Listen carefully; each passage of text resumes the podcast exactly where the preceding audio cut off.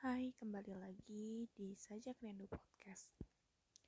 Semoga hari-hari kalian selalu menyenangkan ya.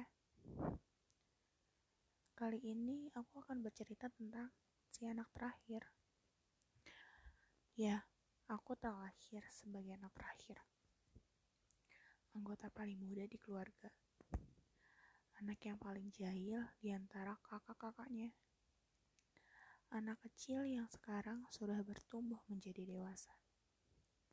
Sekarang aku paham, ternyata menjadi dewasa sangatlah tidak menyenangkan. Banyak yang harus kufikirkan, masa depanku, kebahagiaan orang tua, menjadi anak terakhir yang harus selalu terlihat baik-baik saja, ternyata tidak mudah.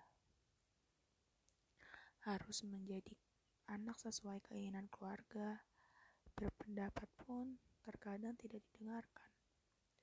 Dihancurkan oleh dunia, dipaksa kuat oleh keadaan, dan lagi-lagi malam yang selalu menjadi teman tangisku.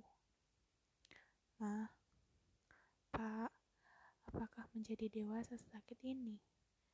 Menjadi anak terakhir sulit inikah perjalanannya? Harapanku dihancurkan oleh ucapan keluargaku sendiri. Mentalku diacak-acak oleh ketidakadilan. Dan aku harus tetap kuat karena aku harapan terakhir keluarga.